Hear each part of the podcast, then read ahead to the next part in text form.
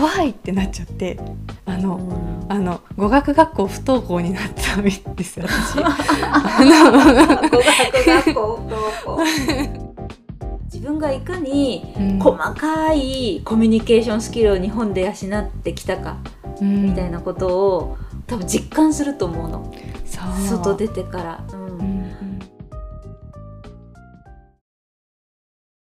こんにちは南恵美のつれラジ南ですえみです。はいこのつれラジではカナダ在住のオンライン家庭教師の私南と恵美ちゃんでカナダのことからまあ最近気になることから自由なつれづれを、まあ、たまにちょっと深く、えーお話ししていきながら、えー発信していきます。はい。はい。で今日は、えー続きですね。えみちゃんの、キラキラしてない留学生活シリーズその2です語学留学編ですね。はい。やっと語学留学にたどり着いた、はい。前全ここまで、うん。長かった。前回が、えーあれだ。えみちゃんがどうしてあ改めてカナダを留学する、カナダに留学するきっかけになったかっていう話とあとはま実際に空港に着いてからの うん。洗礼。うん。はいの話でしたね、うん。もうもう私ねもうほんとね人事なんですけど、もうなんか想像するだけでもなんか 心が。そうなんか、うん。そうね私の私の家族からもなんか なんかもう泣いちゃったよっていう連絡が多々 届きました。いや泣くでしょ。どう考えたって泣くよ。もう。うん本当に。いやだってね 本当に初めての飛行機初めての海外初めての国際空港のど真ん中ですよ。深夜0時。深夜ですそっか。なんなん一人ぼっちでさ英語も話せない、うんでみんな集まるけど何もできないみたいな。うん、ラッキーなことにいろんないい人が助けてくれたんですね。うん。いや本当ラッキー。いや本当ラッキーだけどさ、もうなんかさでもさ私さ前回さあの、うん。親御さんぜひついてってあげてくださいとかなんかこういろいろ言ったけどさ、いやなんかさもうその時の、あのあの回を聞いたさえみちゃんの親御さんとかさ、ご家族のになんかすごい私はなんかなんていうの？あの余計なこと言っちゃったんじゃないかと思って。そんなことないよ。わかんないだって海外なんてさわかんないじゃん、ん。うん。なんかでねし割としっかりしてそうな意味がさ「いけるいける」とか言ってさひょいってさ じゃあもんだからさなんか大丈夫かなって思うけどうん、ねえなんか海外は本当にわかんないっていうか、そう、ねなんか、そう、うん。私も今出ていろいろ知ったのでなんか、うん、こう偉そうなことを言ったけどなんか あれなんですよ なみさん気にしいやもうすすぎごい。すごい私ね あの後あ大丈夫かしら？なんか私の言い方すごいオフェンシブじゃなかったかしらとなことか笑ってました大丈夫です。あ 本当？うん。あよかったです、うねうん。はいなんで今日はまあ一応なんとかその空港の洗礼を乗り越えたえみちゃんが、まあ大学に実際に入る前に語学学校に行ってはい。英語の勉強をするというところですね、そうです。まあちょっとその辺をですねちょっといろいろ聞いていきたいと思います。はーい。はい。どうだった？語学学校。でも正直私全然楽しくなかったんですよ。最初のなんか34ヶ月、うん、うん。そうなんだ。かそれ授業？人？授業というか人かな？ハリーそうそう。クスって日本人自体も少ないっていうじゃん。うんいないの？語学学校日本人。日本人の方いたんですけどあうの、ん。6歳か7歳年上のお兄さんが1人いたかな。でもあの、はいはいはい。うん。うん、でもあの日本語のみたいなかなんか最初ちょっと頼りたいなって思ったんですけどうん。なんか年上だしね。うん、うん、甘かったですね。こうパンって。そっか。その人もねいっぱいいっぱいだったのかもね、うん。その人もうここで、そうそうそう。やっていかないとみたいな。すごくいい人なんですけどただちょっとタイミングがあんまし合わなかったんだなっていうあー。なんかいるなって感じで そう。ほ他の語学学校の人はどこの国から来てたの、うん。そうなんかその他のカナダと同じようにたたくさんの中国人の方うんうんうん。であとはサウジアラビア人がすごくたくさんいましたその時期は。あとはアフリカ人、アフリカですね。あうんうん。アフリカのマリっていう国、うんうん。私の彼もそこ出身なんですけどそのマリの人がたくさんいて、うん。うんあと何人だろう。あとメキシコ人とかかな。あとなんかロシア人とか、まあ、いろんな人がいたんですよね。本当に多種多様な国から来てるんだね。多種多様だったんですよ。なんか語学学校ってもちろん英語とかも学んだんですけどそれよりもなんかいかに自分が日本式のコミュニケーションしか知らないんだなってすごいあ思った。これが多分一番大きいんだ、英語とかじゃないんですよね。そう、ーうんうん。なんかその語学学校私のいた語学学校本当になんか自分が今まで会ったことのない人たちうん。で、私は本当になんかもう典型的な日本の学生だったのでその自分と似たような環境の人としか話したことがない。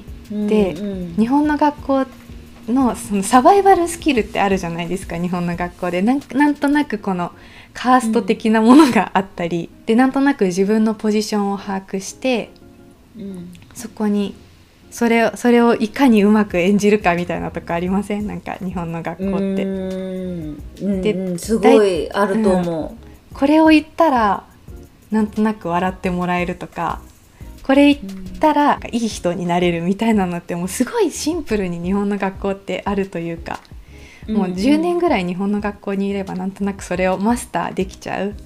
うんで私は多分それをすごいマスターしてしまっていたから、今まで使ってきた日本式のコミュニケーションを知らないところにポンって放り込まれてうんなんかパニックになっちゃった。っうん。うん。ていうのが多分、うん、私の語学学校の辛さの原因かな。ううん。ん、だってそうだよね。だって今までさ、日本のすごいまあいわゆる狭い社会の中で、うん、すごくそれに特化したコミュニケーションスキルを磨いてきたわけじゃん。うん、でそれで急にこうワールドワイドになってそうそう。あのねうん。その、同じ武器では戦えないことに気がつくわけじゃん。そう。同時に私何も持ってないってことに気づくんです。その小手先のコミュニケーションスキル以外。なんか、うん。本当にその人のことを思いやってこの言葉をかけるとか本音を伝えたいからこの人に伝えようとかっていうことを、うん。私今まで全然してこなかったんだってことに気がついてしまって英語よりも何よりも。うん。だからもう怖いってなっちゃってあの、うん。あの語学学校不登校になったんですよ私。語学学校不登校。あの不登校って言ってももう絶対行かないとかじゃなくて、半日行って、もうその後ランチタイムが私すごい怖くて食べる人が一緒にいなくて、だからもうそこで帰るとか やってました。怖すぎもうそこでみんなだ誰かのとこ入れればいいんですけどもう入れな、どこにも入る隙もないうん。みたいな感じで、うん。あ怖いって思っちゃってもう固まっちゃってもう学校行くのが怖いってこういうことなんだっていうのをちょっと誰も私のことを認知してくれてないみたいな、なんて言うんですかね。そう。だからそのコミュニケーションとかが通じなくなっあ使えない何にもできないって思ってすごい怖くって、そう。うん。そう不登校になっちゃったんですよ。へえそうか、うん。なんかあれだね。話聞いてるとさ裸のまんまこう外に出てるような、そうそうなんか恥ずかしさ恥ずかしさというか、うん。なんだろうなうん、心もとなさっていうか。そうそうそうそう。そういうの感じ、なんか前回も話したけどこの鎧みたいなのを私はこの社会に適応するための鎧を日本でたくさんつけてきたのでそれをいきなりバーンって剥がされてなんか「うんうんうん、ええどうするの？どうするの? 」みたいな感じ。そういうことだよねなんか裸一貫で相手と向き合わないといけなくなって、うん、でも気が付いたらそんな何もないっていうかそう。その内容がない、うん、自分の言いたいことがない？そうそうそう。何もないって思って、うん、そう。怖くなって。キラキラしてないにも程がありますね。それが最初の 最初の2ヶ月ぐらい。2ヶ月最初の2ヶ月ぐらいそんな感じだったんですよね。うん。そっか。それでなんとえ何ヶ月行ってたの？全部で。全部ででも89ヶ月ぐらいは行ってました結構長い間行ったんだね。うん結構長い間行ってましたワークワークそれの最初の2ヶ月はでもそんな感じ。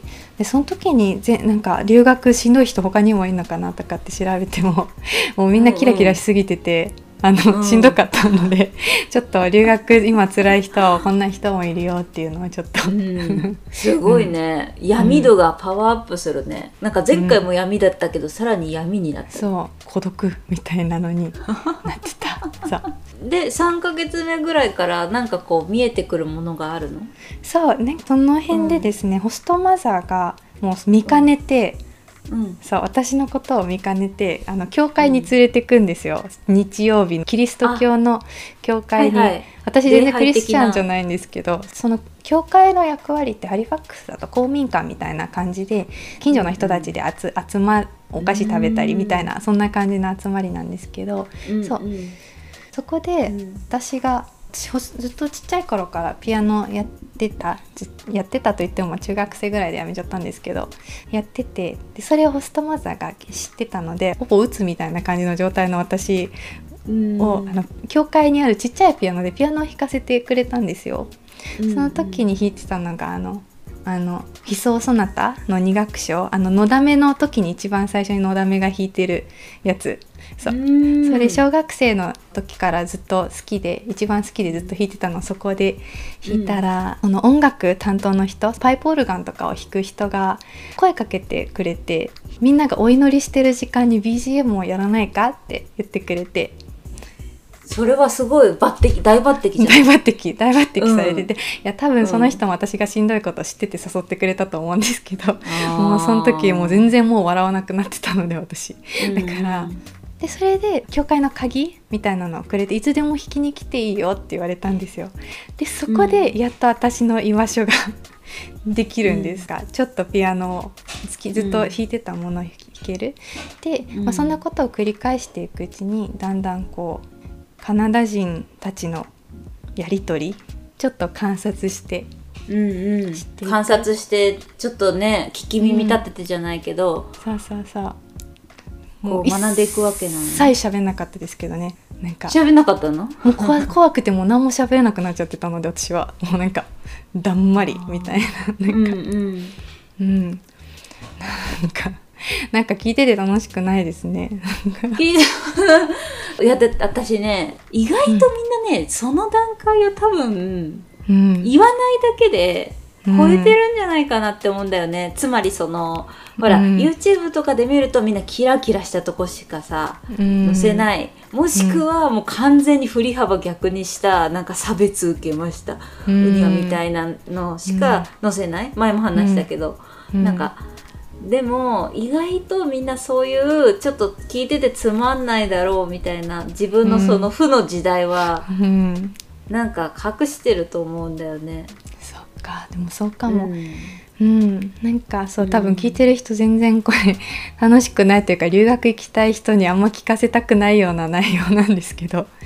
でも大事な視点だと思うよ。自分がいかに、そのすごく限定的っていうか、自分がいかに細かいコミュニケーションスキルを日本で養ってきたか、みたいなことを多分実感すると思うの。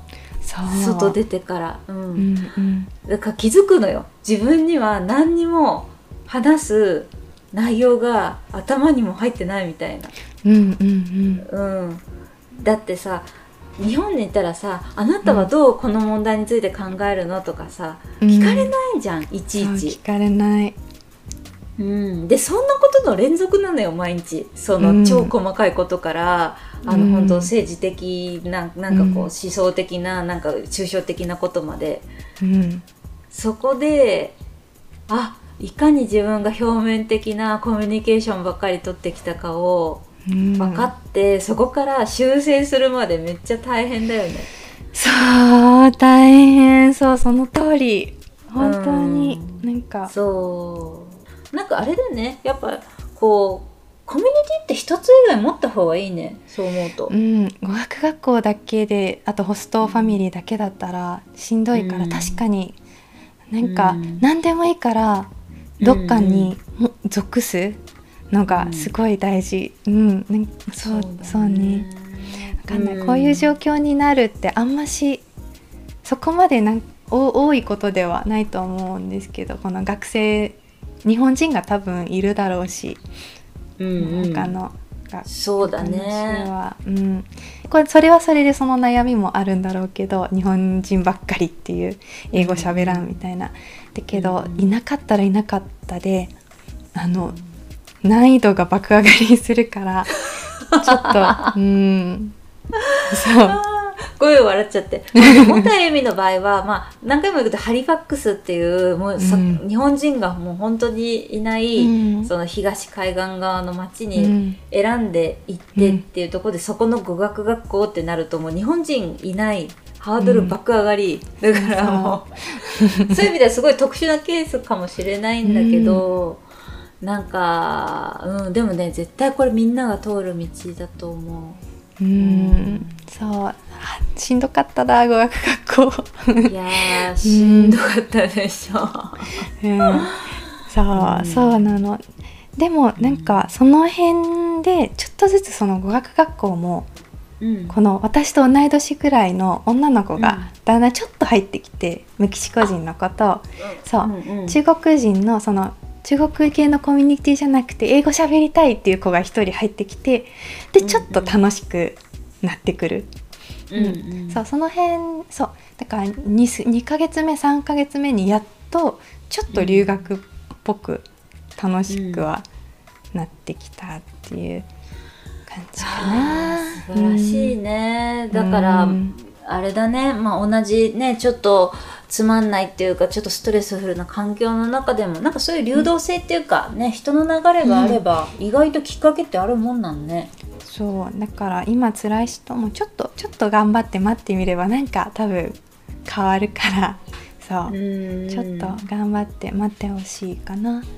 うん、でそうその辺からちょっと英語を ようやくですがあの英語を頑張り始めるんですけど、うん、あの、その教会とかでその人たち、うん、そのカナダ人のコミュニケーションとかをよく観察したり、あと語学学校で英語上手な人の観察をして、私も英語喋ろうと思うんですけどで知識は一応受験してるのであるんですけど言葉が全然出てこない。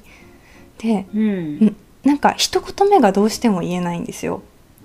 なんでかなって考えたら、うん、あの主語がわからない。ほう。どういうこと？うん、なんか2個目くらいのなんか英語編でも言ったんですけど、うん、あの私たち日本語で主語を言ってないし「言う」って言われるのも怖いみたいな人たちなのでなんか、うん、あ私このなんかこれを話したい時にこれが自分なのか相手なのかって認識してないんだってことにちょっとなんか気づいたんですよ。つか例えば私が南さんには疲れたって言ったら、うん、なんか私も疲れてるけど南さんも疲れてるよねみたいななんかちょっとニュアンスありません？なんか私だけが私が疲れたってあんまし意識しないで人に疲れたってなんか言うというか、うんうん、なんか難しいな。日本語でなんか可愛いって言うとこれを私が可愛いと思ってるっていうよりも可愛いよねっていうなんかなんて言うんだろう特に私を主語にしないで話すというか。ああ、うん、はいはい。はいなんかあんまりこう、うん、自分っていう存在をあんまりこう、うんうん、なんていうの、こう押し付けないじゃない。なんだ自分っていうものが思ってるよってあんまアピールしないよね、そうアピールしないし何が主語かなんて全然意識しないで生活してて自分以外のその他のものが主語でもそんなことは全然気にしないで私たち話してるんですよ。あ全然目の付けどころが違うしなんか世界の切り取り方が違うんだって思って。あだから見るものから変えなきゃいけないんだなって思って。あとは時勢とかも私たちなんかこう時勢とか否定形とか日本語って私は何々をするしない何とかするだろうってか来る一番最後に来るから言い始めた時にその時勢とか否定とかってあんま気にしないで話すけど英語ってそれが一番最初に「don't」ってくるとか「well」ってくるとかなんか全部一番最初に来るからあこれは考え方をまず変えなきゃいけないんだってことにこうだんだん気がつき始めるんですよ。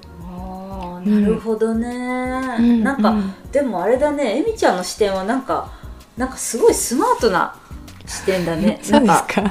いやなんかさこうエミちゃんが主語の話とかするまで私あんま意識したことなかったんだよね。そうですか、うん、もしかしたらなんかこう感覚的になんか言葉にできないけど、うん、そういう違和感は感じてたかもしれないけど、うん、この時点でまあどの時点でかわかんないけどエミちゃんがここまでその原因をちゃんと言葉で説明できるのってすごいね。そうですかね、うん あの、いやいやいや私ちょっと話ずれるかもだけどこうやって言葉が出てこない、その原因に主語を意識しないからとか、その時勢を意識しないからとか、その時勢をなんつうの最初に意識しないからとか。あ、そうよね。そう言われてみればそうかもしれない、ね、そっか。そう。でもそ,、ん、そんなことの連続で、あとはあのそれでなんか知ってる分とかもあるわけじゃないですか「うん、I'm hung なんかお腹すいたとか「I'm hungry」とかってあるじゃないですか、うん、それとかもどう頑張ってもその他の人と同じに発音できないなって思ってなんだろうって思ったんですよね、うん、そしたらで口とかもすごい観察したりしたら、もう使う筋肉が違うんだと思って。あの吸うタイミングあの空気の量も違うしあもう体が違うんだって思って。で多分耳とか私の聞こえない音が聞こえてるってことは耳とかも多分なんか違うんだなとかもう体の構造から変わんないと英語喋れないんだってちょっと思い込んじゃったんでそんなことないと思うんですけどね、うんうん、ダメなんだって思って。で話す内容とかもなんかなんか私はリスニングちゃんと聞けて答えてるのにで、うん、あの私が言ってる意味もわかるんですけどなんとなく噛み合ってないんですよいつも。だから、うん、会話ちゃんとお互い聞こえてるのに。なんかもう視点が全然違うんだと思って。視点が違う、うん、うん、あとはその「How are you?」とかって日本語で聞かないしなんか「元気ですか?」って聞かない特になんか How's your weekends? ってなんかさっきツイッターで流れてきたけど なんかそういうの聞かないけど私が流した。そうそうそう。そこの、うん、そこのオープンさとかも違う、ってことはその、うん、なんかカンフォトボーゾーンなんだっけ？あのなんか、心のなんか距離的なものも何かが違うんだとかもうあ何もかも違うんだって思って。あじゃあもう日本語を一回やめようっていうか体とか全部作り変えようって思ったんですそこで。ほうあなるほどね、うん、そのまあなんか主語、うん、最初のさっきの主語の、うん、が意識しないとかそういう話に引き続きそもそも発声も違うし、会話の視点も違うし、そもそもコミュニケーションの取り方も違うし、でこの総合的に考えるともう日本語ベースのこの体と考え方では、いけないみたいな。もうそうあこれ構造改革しないとみたいな。構造改革しないと。てかこの日本人ベースのままじゃ喋れんって思ったんですよ。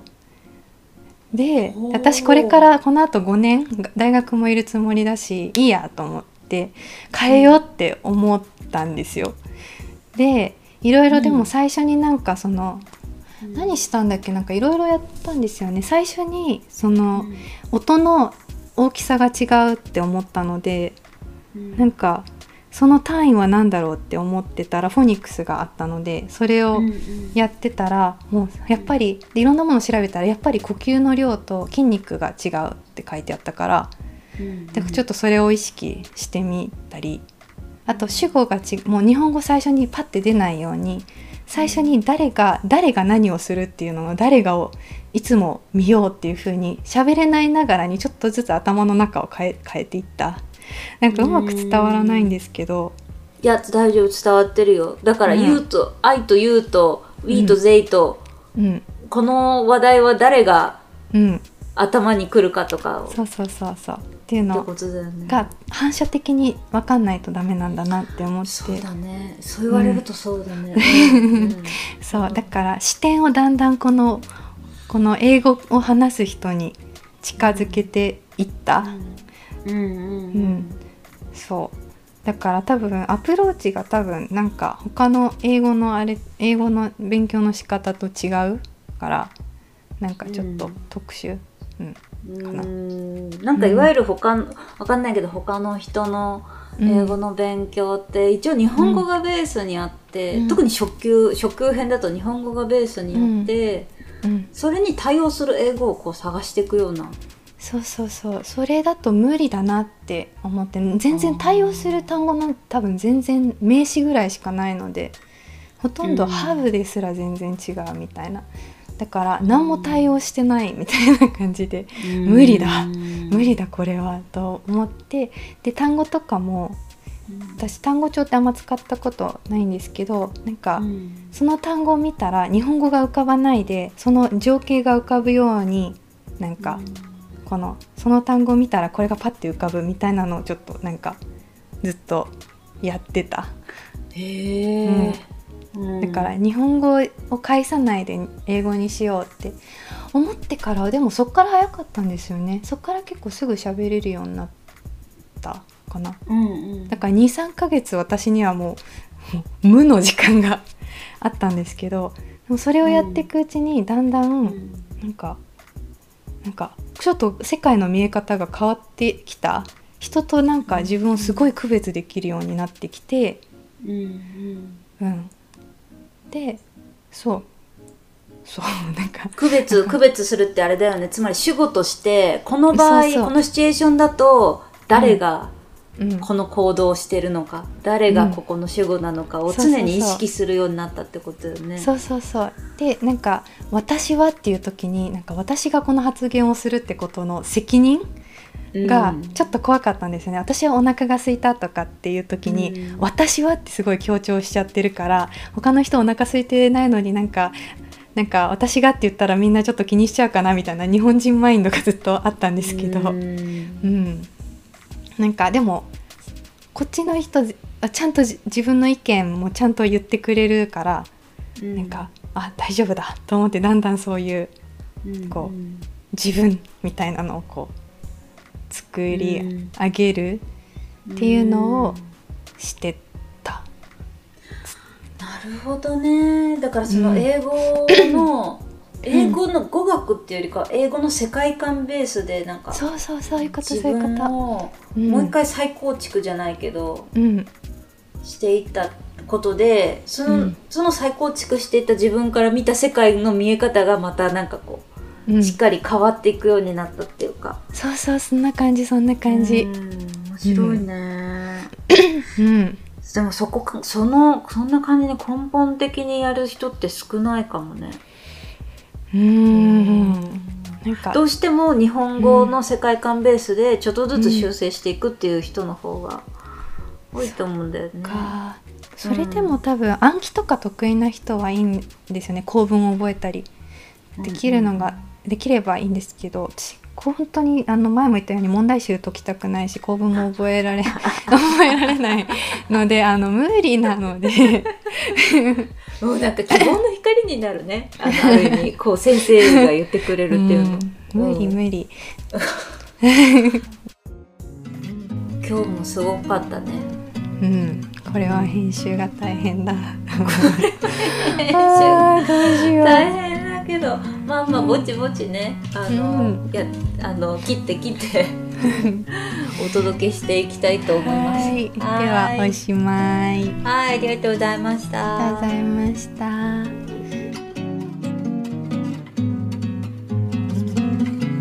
最後までお付き合いくださりありがとうございました。南恵美のつれラジは毎週木曜夕方6時に新しいエピソードを公開中です。それではまた次回もお楽しみに。お相手は南とえみでした。バイバイ。